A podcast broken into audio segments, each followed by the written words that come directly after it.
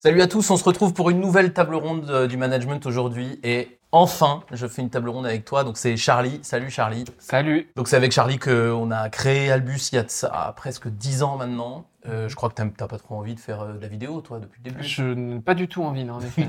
Pas du tout mon truc. Eh ben, c'est parfait, donc du coup on va pas en faire 10 000, donc celle-là elle va devenir collector, gardez-la bien, likez-la, enregistrez-la. Donc il faut dire qu'on a une, une expérience de vidéo au départ qui était assez euh, artistique. On cherche les bandes pour faire des dossiers. On cherche les... Je pense qu'on n'a jamais été aussi nul en vrai. Déjà, il y avait que toi sur l'image. Ouais, mais elle était nulle cette Ouais. vidéo. Voilà, et donc on a fait ça il y a 10 ans, du coup ça nous a traumatisés, et toi tu veux plus y revenir, quoi, même si t'étais pas à l'écran. Quoi. Bon, là on est, on est aidé par des gens un peu plus professionnels, tout le monde va en faire, il faut bien que tu passes. Et donc j'ai j'ai voulu qu'on fasse un, un sujet sur euh, l'industrialisation. J'ai interviewé Philippe il y a quelques semaines maintenant, tu sais, chez Sequence, donc Philippe Clavel, vous pourrez retrouver la vidéo euh, dans, dans, dans notre chaîne, mais euh, qui lui participe à la réindustrialisation euh, Mhm. sur la partie euh, chimie. Et puis on en entend parler partout. hein. J'ai ressorti un, un vieil express euh, qui...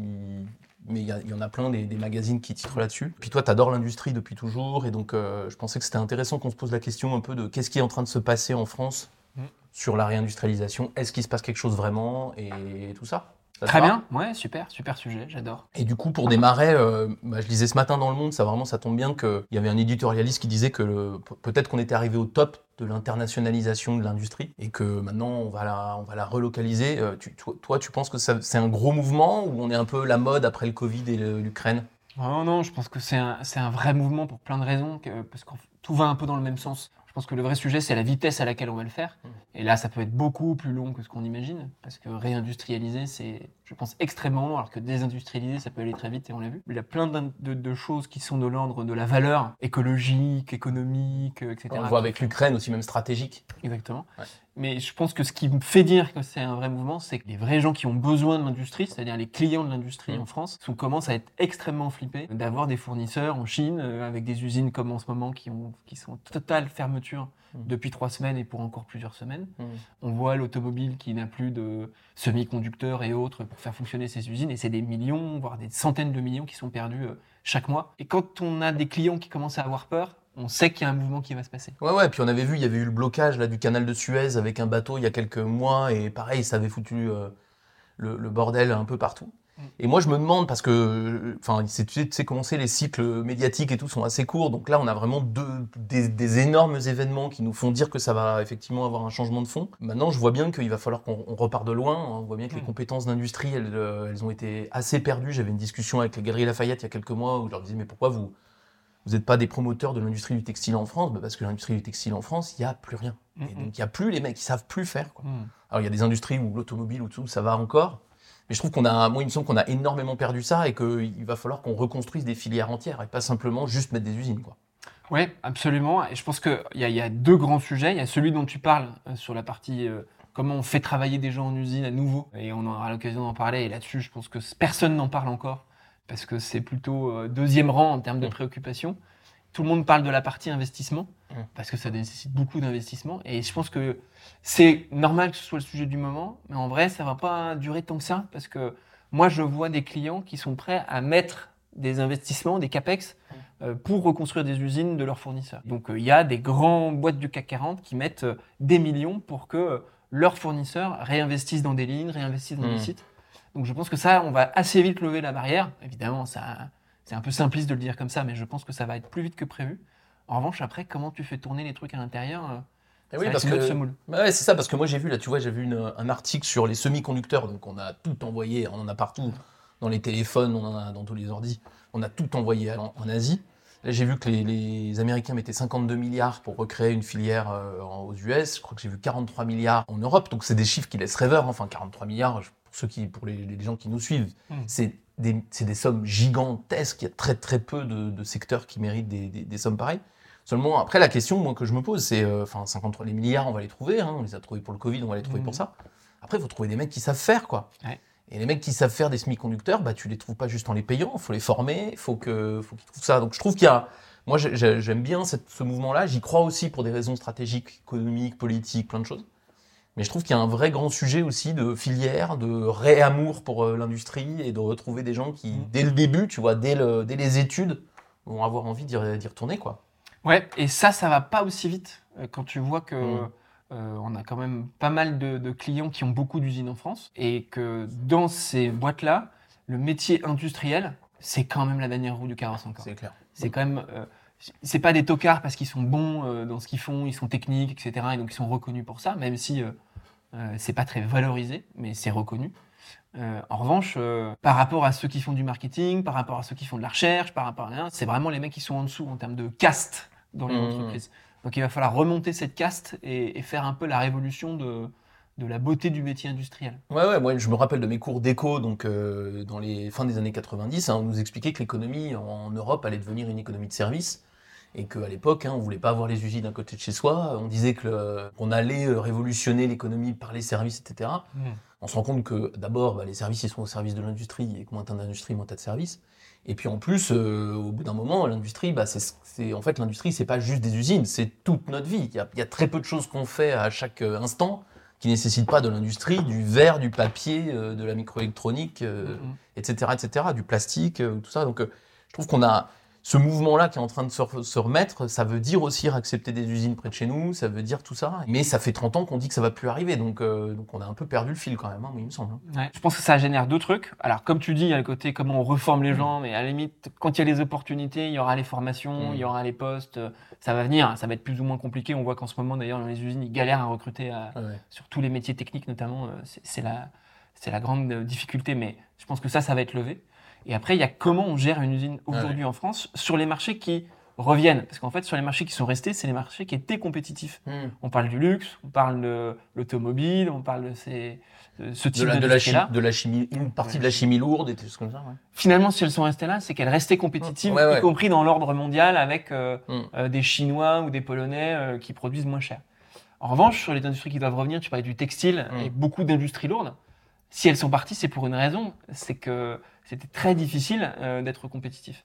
Et du coup, faire revenir et faire remarcher comme avant, c'est les remettre en difficulté et les refermer dix ans plus tard. Ouais, c'est ça le truc, c'est qu'en fait, c'est ça, je pense que les gens doivent vraiment le comprendre, c'est qu'aujourd'hui, on peut regretter que l'industrie du textile soit en Turquie, en Tunisie et ailleurs, sauf que euh, chez Carrefour, le jean est à 10 balles, Mm. et qu'en fait, aujourd'hui, on ne sait pas faire un jean à 10 balles en France, il n'y a pas de 10 balles en magasin, hein.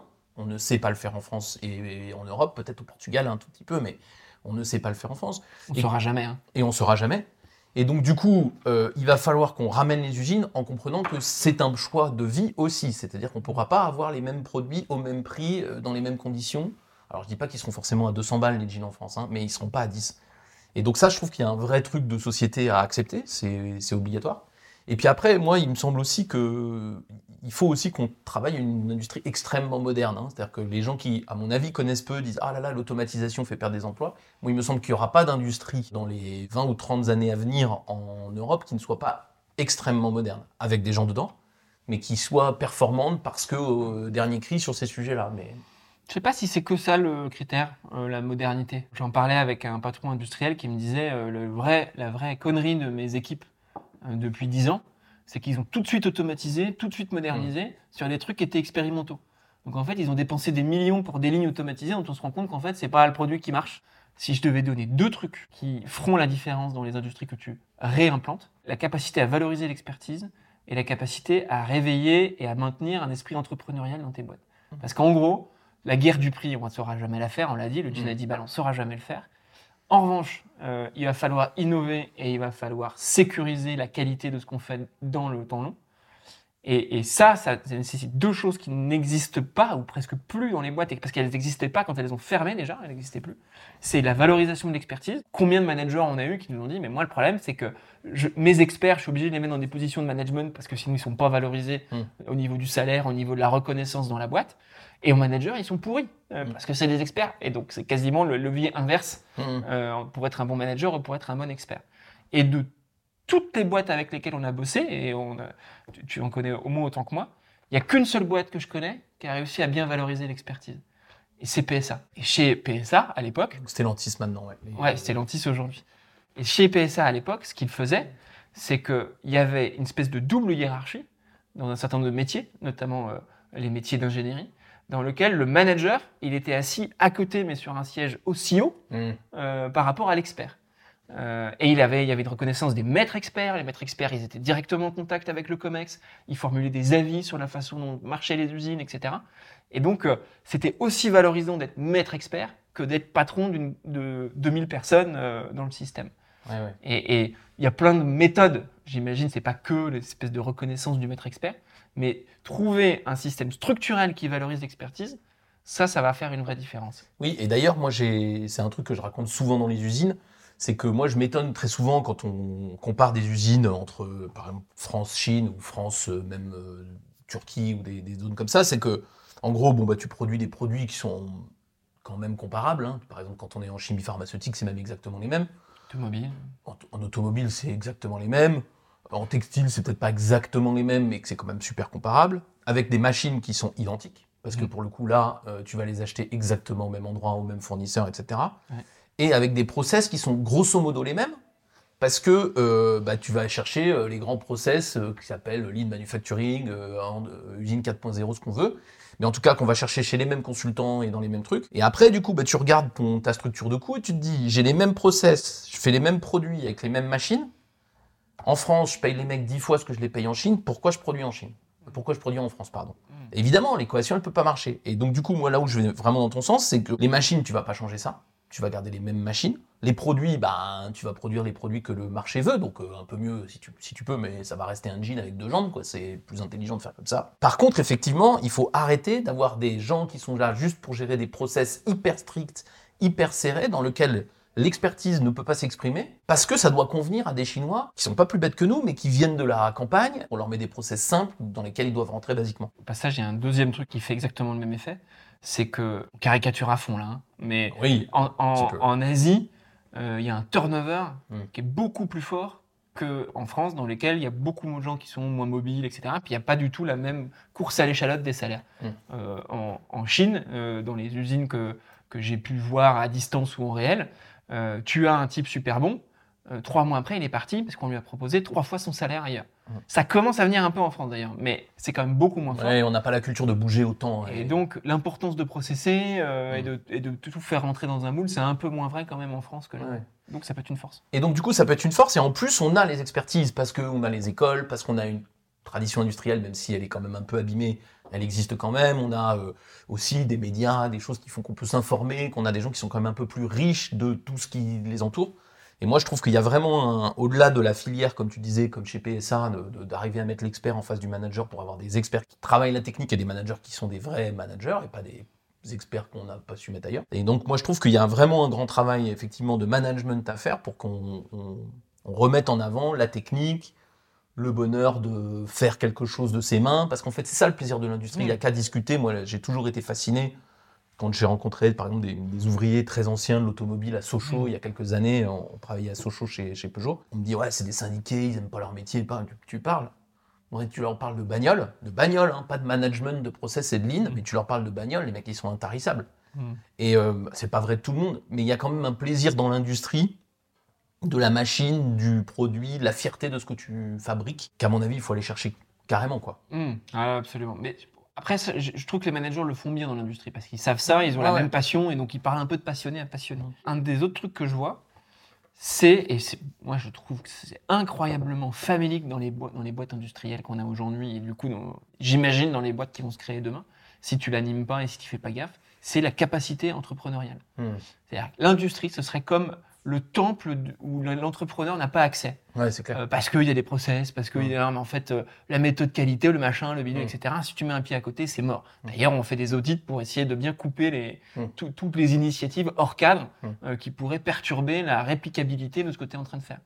Sauf qu'en fait, et les startups industrielles ou les boîtes familiales industrielles te partagent tout ça, c'est ta boîte industrielle, elle meurt à partir du moment où tu n'as plus d'entrepreneurs à l'intérieur qui savent transgresser. Bon, c'est Ouais, ouais. sujets qu'on aime bien. Ce que disait Cédric dans sa, dans sa vidéo là, de, de, de chez Renault, là. Exactement, mais pas que transgresser, tout simplement créer Mm. euh, des choses nouvelles, avoir la capacité de, de penser par soi-même sur euh, la façon de faire ou un marché qu'on pourrait ouvrir, etc.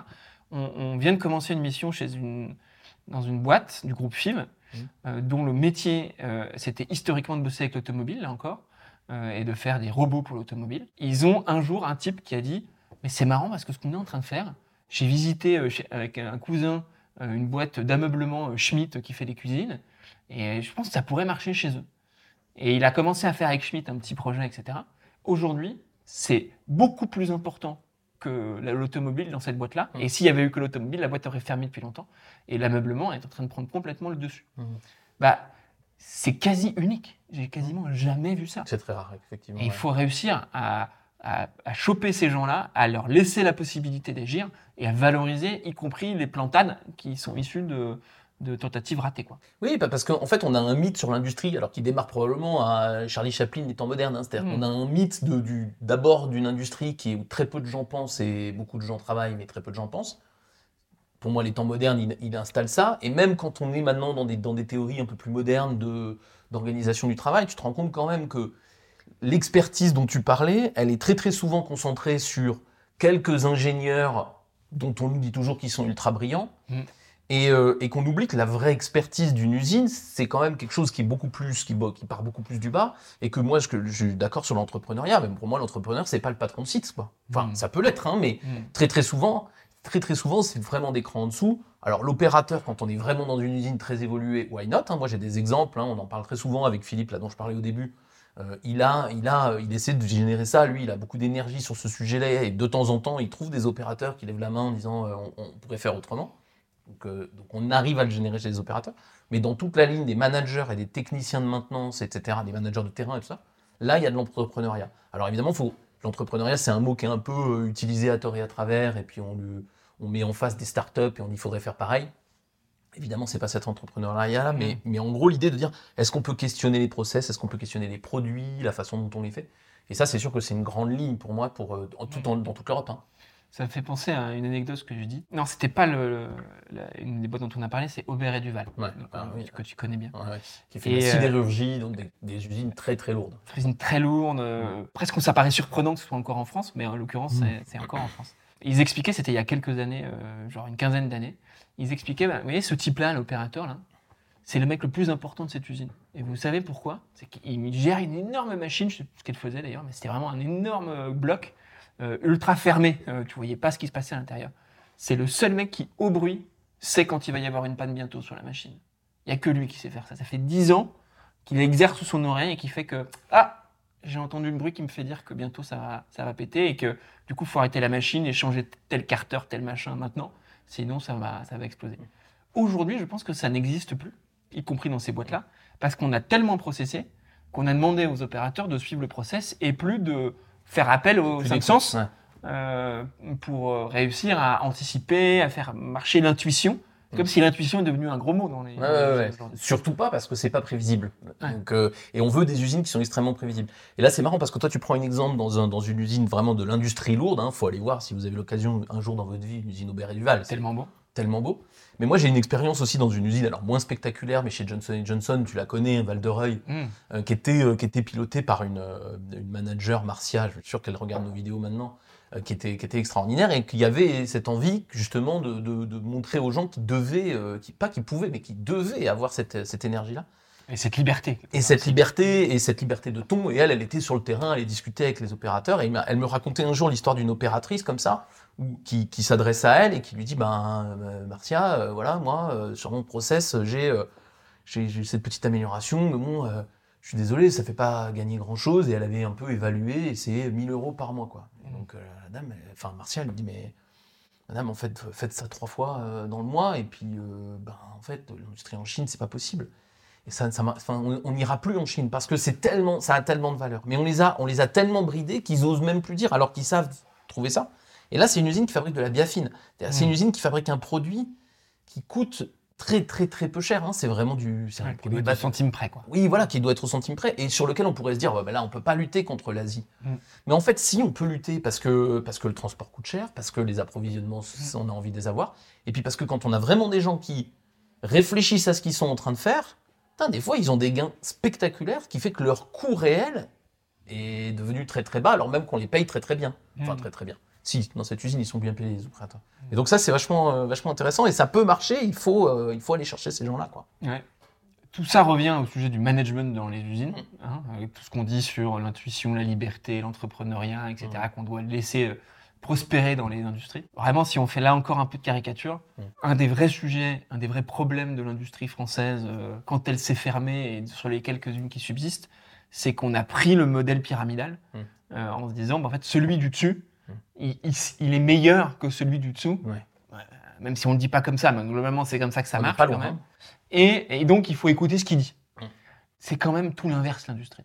Bah oui, bien sûr. Euh, alors, c'est, je réinvente rien, hein, c'est le lean, euh, Mm. celui qui fait et celui qui sait. hein. Mm. Maintenant, il faut réussir à le faire dans la hiérarchie, ça. Véritablement mettre les managers Mm. au service du terrain, à l'écoute, euh, leur donner des autorisations, des libertés, des portes ouvertes, etc., pour qu'ils puissent. Évidemment, de temps en temps, il faut sanctionner, recadrer, euh, euh, monter le niveau d'exigence. Ça, ça, ça marche aussi, hein, ça fait partie. Mais de le faire pour aider Mm. le système à avancer, pas le faire pour le contrôler, le superviser, le maîtriser d'en haut. Et c'est rare, hein, Ouais, c'est dur d'y arriver.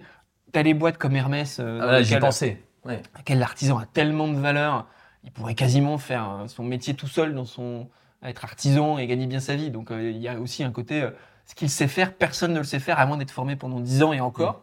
Donc là, c'est facile entre guillemets, Mm. Euh, c'est En naturel. tout cas, c'est plus naturel, on le En comprend. revanche, dans les grosses industries, dans les industries extrêmement processées, c'est beaucoup plus difficile à faire. Et c'est pour ça, et je suis, je suis d'accord avec toi, c'est tout le sujet, c'est de le faire sur des industries qui vont revenir, donc des industries a priori à valeur ajoutée moins forte. hein. Je parlais de la biafine.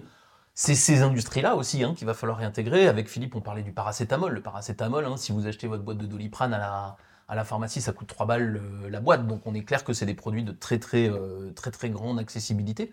Il va falloir qu'on sache le faire.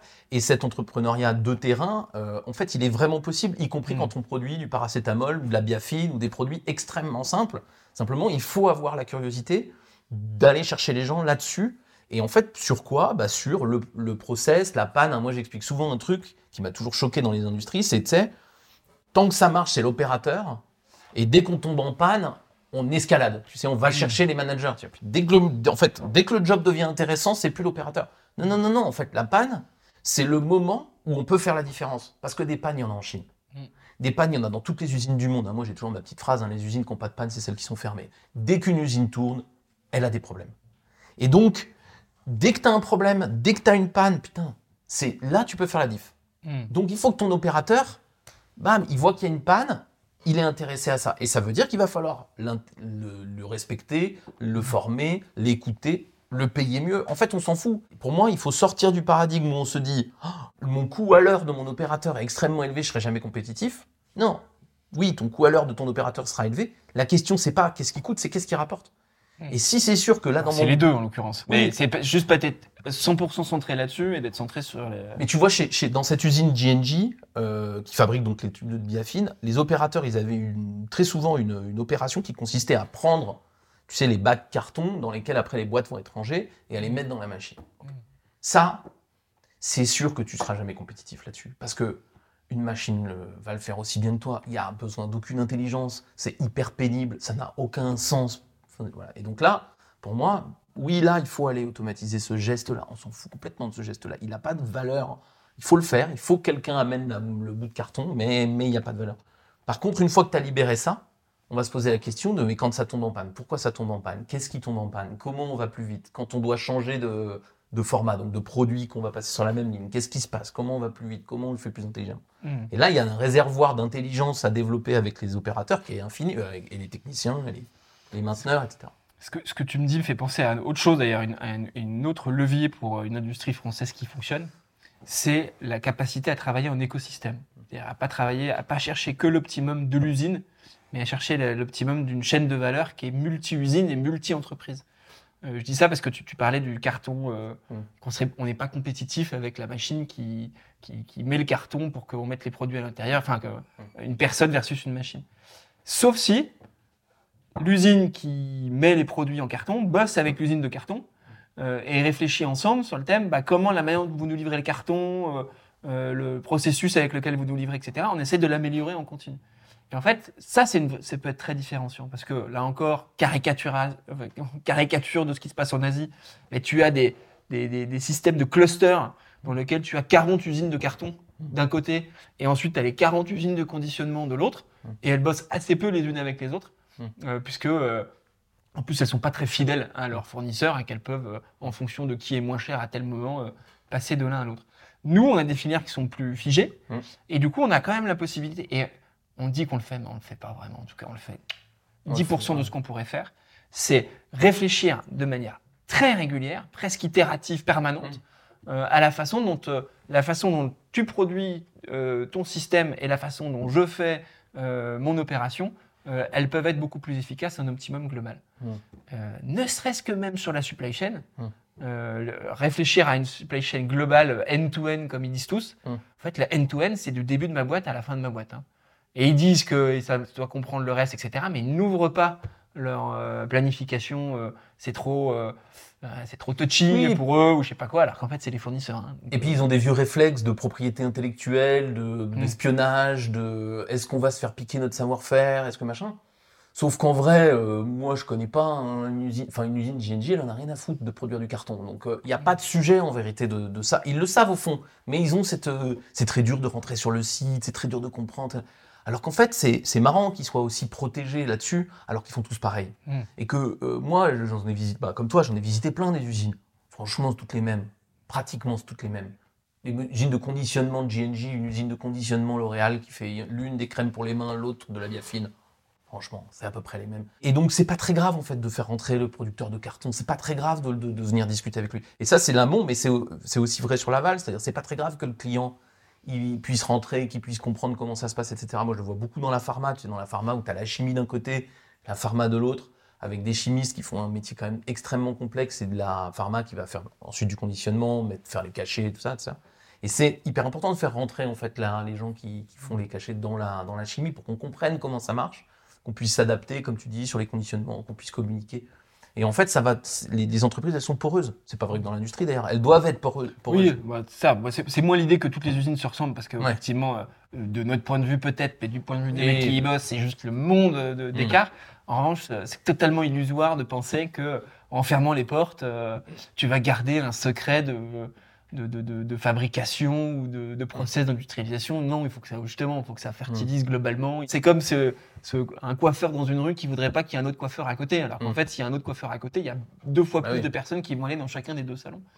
Donc euh, ça bénéficie à tous. C'est euh, un peu l'expérience ce- de l'Allemagne d'ailleurs. L'Allemagne a gardé un tissu industriel plus fort que nous. hein. On le voit dans les taux de- d'emploi euh, industriel en Allemagne qui est très, très au-dessus de la France, même si on compte pas toujours de la même façon. Mais ils ont gardé ces tissus industriels avec des entreprises très grandes que tout le monde connaît, les Volkswagen et autres, et puis des entreprises beaucoup moins grandes que là pour le coup plus personne ne connaît, mais qui font qu'on a ce tissu-là Hmm. et qui probablement expliquent une partie de leur, euh, de leur puissance industrielle, cette capacité hein, à, à- à parler avec leurs fournisseurs, à les intégrer dans, la, dans, ça. cette Du coup, dans les, dans les idées reçues qu'il faut vraiment que ces boîtes industrielles arrêtent euh, de suivre bêtement, il y a vraiment l'idée de se dire on ne veut pas de nos concurrents dans nos, dans nos usines, on veut surtout pas. Quand même, toutes les boîtes industrielles avec lesquelles on bosse ne, ne- ne partagent pas, n'ont Mm. pas de, de moment de transparence avec leurs concurrents. C'est fascinant le peu d'usines qu'ils visitent d'ailleurs, en dehors des leurs quoi. C'est incroyable. Les mecs ils savent rien. Et même avec la concurrence, ça change rien. Ça change que dalle. Bah, à part le fait qu'ils s'apporteraient des trucs. Non non mais nous tu sais on fait les petites, euh, on fait les associations nous des là dans l'Ouest parce qu'on a plusieurs usines dans le même coin, on les réunit, euh, c'est des concurrents Hmm. pour se parler de management, de management de la sécurité. Tu parles. Il n'y a pas un secret industriel qui bouge là dans le truc. Hmm. Juste on est en train de se parler des humains, de comment on, les, comment on gère ça, comment on gère des risques industriels. Tu peux tout sortir sur la table. Mm. Ça va pas faire des différences de valeur ajoutée à la fin qui sont monstrueuses et qui font qu'il y en a un qui a dépassé l'autre. Par contre, ça va créer vraiment une, une industrie beaucoup plus dynamique, beaucoup plus riche, etc., etc. Il me semble qu'il y a un dernier sujet dont il faut qu'on parle un tout petit peu, c'est quand même le phénomène euh, social, ou en tout cas la gestion du, du social, parce qu'on a, euh, on a une tradition en France d'usines qui peuvent être assez syndiquées dans certains cas, avec des conflits sociaux assez fréquents. Alors évidemment, on pense euh, aux événements très euh, durs de Continental, mais là c'était des fermetures. Mais même si tu vas chez Total ou chez PSA, c'est un peu moins vrai. Mais enfin, on a une tradition de, de conflit social en, en France là-dessus. Et moi, je pense aussi que il va falloir qu'on réfléchisse un peu comment on travaille avec les gens un peu différemment dans, la partie euh, sociale. Non pas pour faire la guerre aux syndicats, et au contraire d'ailleurs, je pense qu'on a vraiment besoin maintenant d'avoir un système où on, comprend que, euh, j'appelle pas ça de la cogestion moi, mais qu'on comprend qu'il va falloir euh, moins se méfier des autres et avoir un, système social beaucoup plus en confiance si on veut avoir une industrie qui, relève les, défis dont on nous parle dans la presse. Quoi. C'est, je suis abattu moi, par le direction sociale dans les usines. Ah bah non, mais c'est terrible pour des raisons toutes simples, c'est que pour, avec plein de contextes différents et de méthodes différentes, c'est dupé le Mm. rapport Ah bah social.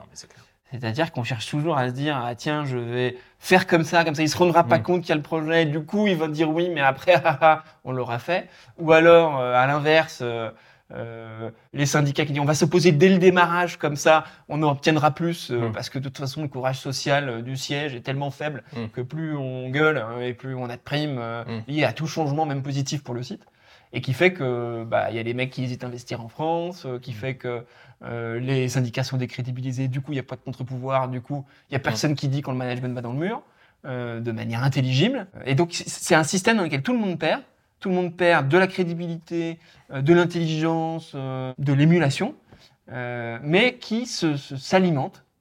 probablement, comme tu dis, parce qu'il y a quelques cas symboliques dans lesquels, objectivement, enfin, il y a des usines dans lesquelles c'est impossible de faire un dialogue social constructif aujourd'hui Oui, oui. parce que c'est trop daubé. Euh, Ah bah oui, ils sont allés on trop n'est loin. pas en train de Et dire. c'est pas de la Ah, faute des syndicats nécessairement, hein, d'ailleurs. C'est ça. Oh les gars, vous êtes durs quand même. Oui, ils sont un peu idéologiques, mais euh, Mm. ouvrez-leur la porte, ils vous aimeront en retour. Non, objectivement, de temps en temps, ça marche pas.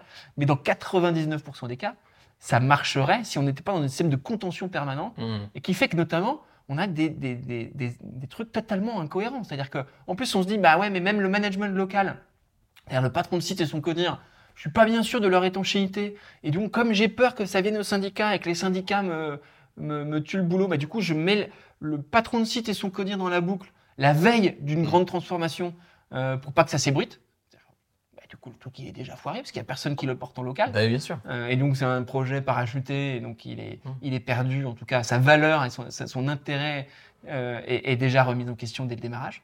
Donc ouais, il y a un vrai sujet de, de se dire quel pacte on arrive à faire qui fait qu'on est un peu moins dans la manipulation permanente côté management et on est un peu moins dans la, réaction, la surréaction permanente du côté syndicat. Mais je crois que vraiment la balle est dans le camp du management Ah bah moi aussi, et ouais. pas du tout dans le camp du syndicat. Ben, en tout cas, euh, oui, sauf quand on a vraiment des cas, comme tu dis, extrêmement euh, Ah, de- délétères, mais effectivement, c'est 5% des usines au maximum, parce que même, tu vois, l'usine euh, Total euh, en Normandie, là, la raffinerie que moi je connais très bien, euh, qui a un dialogue social très compliqué, euh, il y a 1600 personnes, et en fait, il y a des trucs à faire, y compris en dialogue social, et on arrive à faire des choses, parce qu'en fait, euh, quand même, globalement, on- même dans des usines compliquées, parfois on arrive à trouver quelque chose.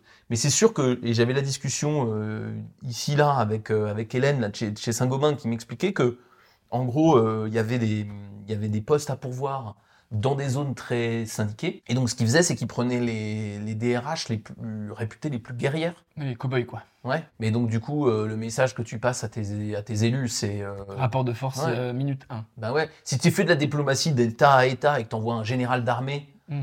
t'es quand même plutôt en train de leur expliquer que tu veux te battre, quoi. Je prépare à la guerre. Qui te prépare à la guerre. Donc il y, a- il y a un truc comme ça qui, dès le début, qui, qui est quand même foiré. Moi, j'appelle ça la- les stratégies de contention. Ouais, ouais. On appelle ça les stratégies de contention, d'ailleurs. Euh, c'est vraiment l'idée de dire, ça marche tant que je contrôle, Mm, mm. je, je maîtrise et je diminue la puissance du syndicat. Euh, ça va jusqu'à un groupe, euh, dont on taira le nom, parce qu'on ne va pas dire que du positif pour le coup, là, euh, qui est euh, de se dire, OK, je ne veux pas un syndicat. Mm. Non, mais il y a une vingtaine de sites en France, et il ne veut pas un syndicat dans ces usines. Mm. Ce qui fait que dès qu'il y a une usine avec un syndicat, ils arrêtent d'investir, ils donnent plus de primes, ils, ils coupent tous les robinets jusqu'à ce que l'usine soit devienne moribonde et donc euh, euh, qu'il y ait une fuite, y compris du syndicat, soit que le syndicat se barre ou est Mm. sorti par le collectif parce que c'est de sa faute. Quoi. Mm. Euh, cette stratégie par contention, c'est un, un calcul qui est forcément perdant sur la Ah longue bah, durée. Euh, Euh, puisque ça a fait naître une insatisfaction latente, mais du coup un peu sous le tapis, et que du coup les sujets n'émergent pas et ne sont pas traités, euh, parce que du coup euh, il n'y a aucune euh, euh, montée de la responsabilité du terrain sur euh, la- la- l'appartenance et la participation aux décisions du haut. Il y aurait tellement de possibilités de faire de l'extension, mais de l'extension qui ne soit pas naïve, Mm. et qui est de dire on bosse avec vous, mais à partir du moment où vous commencez à nous chier dans les bottes, eh ben, on, diminue le niveau d'ouverture et puis on le réouvrira à un moment où on est à nouveau euh, participatif et constructif. Enfin, je, je pense que ça pourrait être beaucoup plus malin que cette position de contention de principe qui fait que dès que tu en as un qui émerge malgré ta stratégie de contention, bah, ta stratégie, elle est paumée. Ça marche plus. Tu es obligé de tout arrêter. Exactement. Et ça, c'est des expériences qu'on va pouvoir mener aussi. Là, on parle souvent, nous, dans, dans- entre nous, de, pour le coup, de, Jean-Marie. C'est typiquement un, un- un manager qui fait ce pari-là. C'est-à-dire qui dit, et ça marche pas tout le temps, mais qui dit, on va, je vais vous proposer de le faire vraiment. Et tant qu'on le fait vraiment, je continue. Quoi. Et du coup, euh, c'est assez malin parce que du coup, c'est très open comme, euh, comme position de départ. Et au départ, il l'a fait sur des petits sujets, puis il s'est pris au jeu. Maintenant, il le fait sur des plus gros. Mais c'est très malin au départ parce que du coup, tu, tu crées un système dans lequel ben, les gens vont tester, vont y aller un peu. Là, le coup, les syndicats sont amenés à être responsables, pas béni oui oui. Hein. On leur Mm. demande pas d'être d'accord, on leur demande d'être responsables. Contre-pouvoir. Voilà, contre-pouvoir, donc expliquer les choses. Et, et finalement, on arrive vraiment à avoir le- l'effet boule de neige va assez vite. Et là, on parle d'usines qui sont quand même des usines compliquées. Enfin, il y en a une qui est euh, dans le, dans le nord de Paris, euh, euh, qui fait de la- de l'aéronautique, euh, etc. C'est pas des usines hyper simples. C'est pas les pires, elles sont pas dans les 5% catastrophiques. Mais c'est des usines qui sont potentiellement compliquées, avec des vrais élus, il y a des, des- qui font des grèves, qui font des, hein, qui sortent sur le, qui sortent et qui arrêtent l'usine. hein. donc c'est pas des usines hyper Mm. simples. Et on arrive quand même à créer cette boucle. Il y a de la méfiance, il y a des soirs où il m'appelle abattu en mode putain j'en ai marre, je veux, je veux tout arrêter. Vas-y, continue, continue. Mais, mais quand même, on paye, ça paye plus souvent que c'est désespérant. Ouais.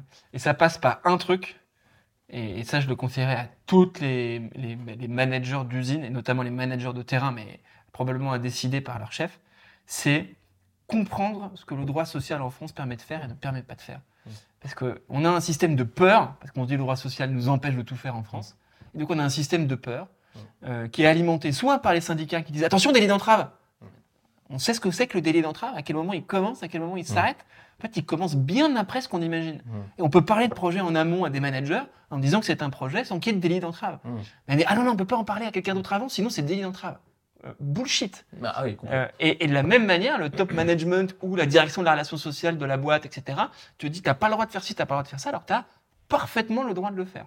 Donc, faut connaître le droit social, faire passer des, des juristes ou des, ou, ou- ou des experts du droit social qui viennent parler au manager de qu'est-ce que le- l'employeur ou le manager a le droit de faire et n'a pas le droit de faire, pour être sûr qu'on utilise un droit social qui est beaucoup moins contraignant que ce qu'on imagine. beaucoup moins contraignant. Et, mais nous, on a, on a aussi eu cette, cette expérience-là chez nos clients ou même nous-mêmes. hein, c'est qu'on voit bien que les avocats, quand ils sont payés par les directions, ils sont payés pour éviter les risques. Mm. Ils sont payés pour faire en sorte que j'ai pas de problème. Donc pour moi, c'est clair que, et c'est utile. Pour moi, c'est clair qu'un avocat, il est toujours moins disant sur ce qui est possible de faire parce que il veut vraiment t'éviter des risques. Et donc moi, ce que je trouve intéressant dans la façon dont on va travailler avec eux, avec eux, c'est évidemment qu'il faut connaître, évidemment qu'il faut écouter ce qu'ils disent, mais ensuite, euh, c'est vous qui décidez. Mm. Et c'est vous qui décidez comment vous communiquez, et c'est vous qui décidez à quel rythme, avec qui, etc., etc. Les avocats sont utiles, mais sont un bout du spectre. Et donc si on les suit eux tout le temps, alors on est extrêmement en contention. Mm. Parce qu'eux, ils sont là pour ça, ils sont payés pour ça. Euh, alors évidemment, nous, on est plutôt dans l'autre, de l'autre côté, hein. on va plutôt être là où on veut créer du dialogue, etc. Donc on va plutôt avoir tendance à aller chercher À pousser un peu au à crime. pousser, hein, etc. Donc euh, euh, souvent, hein, moi je vois des, des, des, des, des clients qui sont des industriels qui sont contents d'avoir un avocat et des gens comme nous dans la même pièce pour discuter. Et quand les gens sont intelligents, on arrive même à discuter avec les avocats, c'est vous dire. Mais, mais, mais, mais je trouve que c'est intéressant aussi. Ne vous laissez pas embarquer par l'extrême prudence. Là, euh, on peut effectivement ne rien faire et n'avoir aucun problème. Mm. Mais, euh, mais parfois, il faut aussi euh, y aller, proposer des choses, essayer, euh, se faire rembarrer, c'est pas si grave. Ouais. Faire avancer le truc. Dernier point de mon côté, et qui est très complémentaire à ce que tu dis, c'est le, le dialogue social dans une usine, c'est quand même l'endroit, beaucoup plus que partout ailleurs, dans lequel il y a le on a toujours fait comme ça, Mm. et quasiment parole d'or.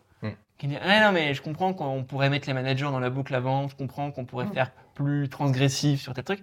Et en fait, on a toujours fait comme ça, les gens ne comprendraient pas, enfin, ne Mm. touchent pas. Ouais, mais enfin, on a toujours fait comme ça, et on aboutit à un dialogue social tout pourri. Donc en même temps, si tu. C'est ça. C'est typiquement l'endroit sur Mm. lequel tenter un truc, y compris sur des projets qui sont pas euh, un désaccord sur le temps de travail ou le salaire ou les machins, etc., mais qui sont sur des conditions de travail un peu, un peu moins cœur de système. Essayer de changer un peu cette Mm. culture-là, petite touche par petite touche, je pense que c'est pas déconnant. Ouais, et moi je vois, tu, toi tu travailles beaucoup avec L'Oréal, que tu amènes beaucoup sur ces sujets-là. Moi je les trouve assez. euh, ils sont conservateurs sur. euh, on a toujours fait comme ça, mais moi je trouve qu'ils vont chercher quand même euh, de plus en plus, Mm. eux, cette. cette c'est même pas c'est de l'audace vu de leur point de vue. Nous, ça nous paraît juste, euh, ouais, c'est logique de faire ça. Et moi, j'ai l'impression qu'ils sont payés de leurs efforts euh, assez rapidement euh, sur, sur le dialogue là. En tout cas, après, on est très mauvais juste parce qu'on Ouais, on milite est- pour ça, mais Ouais. je- je- que ce soit chez eux ou ailleurs, quand ils prennent des. C'est même pas vraiment des risques. Quand ils osent faire des choses qu'ils n'avaient jamais fait avant, ils sont quasi toujours payés de leur effort. Au Ouais. pire, ça sert à rien.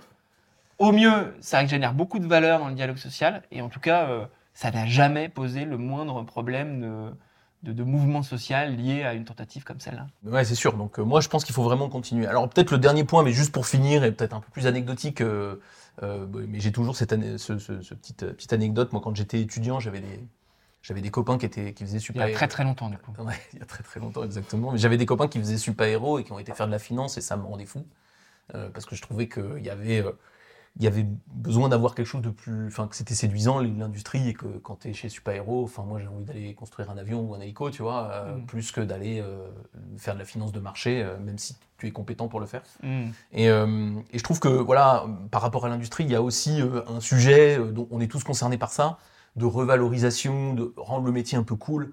Euh, pas cool au sens facile, mais cool au sens c'est un peu classe, c'est un, un peu stylé, c'est un peu à la mode aussi d'aller faire ça. On peut pas avoir un titre comme euh, La revanche des usines là qu'on a dans l'Express et en même temps ne pas avoir donné envie de rendre ce métier cool, sexy, attractif et, et de dire bah, aux, aux jeunes et aux moins jeunes, bah, c'est des vraies filières euh, passionnantes et vous allez vous éclater. Je trouve qu'il y a un vrai plaisir dans ces usines, il faut qu'on le rappelle aussi. Quoi. Ouais. Je pense que ça bouge ça quand même. Ouais, Je pense que les... ça fait très longtemps que tu es plus étudiant. Je crois qu'aujourd'hui, les étudiants qui disent je vais faire de la finance de marché, ils le disent un peu sous. Non, mais je pense qu'ils vont plus dans la, encore dans les startups et dans les. Oui, parce que c'est il y a un côté un peu un peu bonbon du start-up et en effet c'est valorisant, mais le côté travail concret, euh, Mm. l'artisanat, euh, peut-être pas l'industrie encore tout à fait, hein, c'est pas Mm. encore le, le- le truc le plus sexy du monde euh, pour les étudiants et globalement, mais ça revient quand même. Le, le Mm. concret, comme tu disais, c'est tellement passionnant de voir le produit se faire, etc. Que je trouve qu'il y a cette espèce de contre-révolution euh, qui est en train de se faire. Oui, et, toi, et, et moi c'est marrant parce que toi tu as une tradition industrielle dans ta famille, tu es né dans des usines quasiment. euh, mais moi j'ai découvert ça euh, presque par hasard, enfin même complètement par hasard en démarrant le conseil en, en 2006. Et c'est vrai que j'ai démarré beaucoup dans l'automobile et ailleurs. Et, euh, et c'est vrai que moi j'ai très vite pris énormément de plaisir à découvrir cet univers-là. qui a plein de problèmes. Hein. Je suis pas en train de dire que c'est facile. Il y, a, il y a- il y a des tas de problèmes. Il faut, il faut mieux gérer tout, tout ce qu'on a dit, mais, mais c'est aussi des univers qui sont concrets, qui sont fascinants parfois, Mhm. qui sont. Enfin, moi, je trouve où on voit le génie humain à l'œuvre. Euh, enfin, une usine automobile, c'est quelque chose de, de C'est fascinant. mieux qu'un parc d'attraction, c'est clair. Ah bah, moi, en tout cas, je prends plus de plaisir euh, à aller dans une usine, à faire le tour du site, que à aller dans un plateau de bureau à à la défense. C'est clair Ah ouais. Ouais, ouais. c'est- étonnant. de- ça se joue à rien. Ça se joue vraiment. voilà. Non, mais tu vois, c'est marrant parce que c'est vraiment une découverte. Moi, j'ai pas du tout cette, euh, cette culture-là de base, un tout petit peu, mais à peine, quoi, par rapport à Mhm. toi, pas du tout. Mais, et je trouve que c'est une découverte quand on commence à y aller. euh, on a ça. Et nos jeunes consultants, quand ils commencent à aller dans les usines, je trouve qu'ils ont très vite ce, Les yeux qui brillent. ouais, les yeux qui brillent. Quand bien même, ils sont pas du tout de cette culture. Mhm. Donc, je trouve qu'il y a, enfin, il faut aller aussi dans les usines pour se rendre compte que c'est un univers. euh, Mm. Oui, il faut pas en parler de loin, il faut le montrer. Ouais, ouais, faut le montrer, faut aller visiter des sites. Bon, bah voilà, je pense qu'on a fait le tour. L'industrie française est sauvée. Prochaine vidéo dans 2-3 ans, j'imagine. c'est ça, peut-être 5, on verra. Avant les élections à chaque En fois. tout cas, là, on a mis 9 ans. Donc, euh, moi, mon défi, c'est de le faire euh, dans moins de 4 ans. Ça marche. donc voilà, mais merci, c'était très cool. Et puis, euh, eh ben, réagissez à notre, à notre vidéo. Dites-nous ce que vous voyez dans les usines. Allez les visiter, réagissez. Et puis, à très bientôt sur notre chaîne. Salut tout À le monde. bientôt.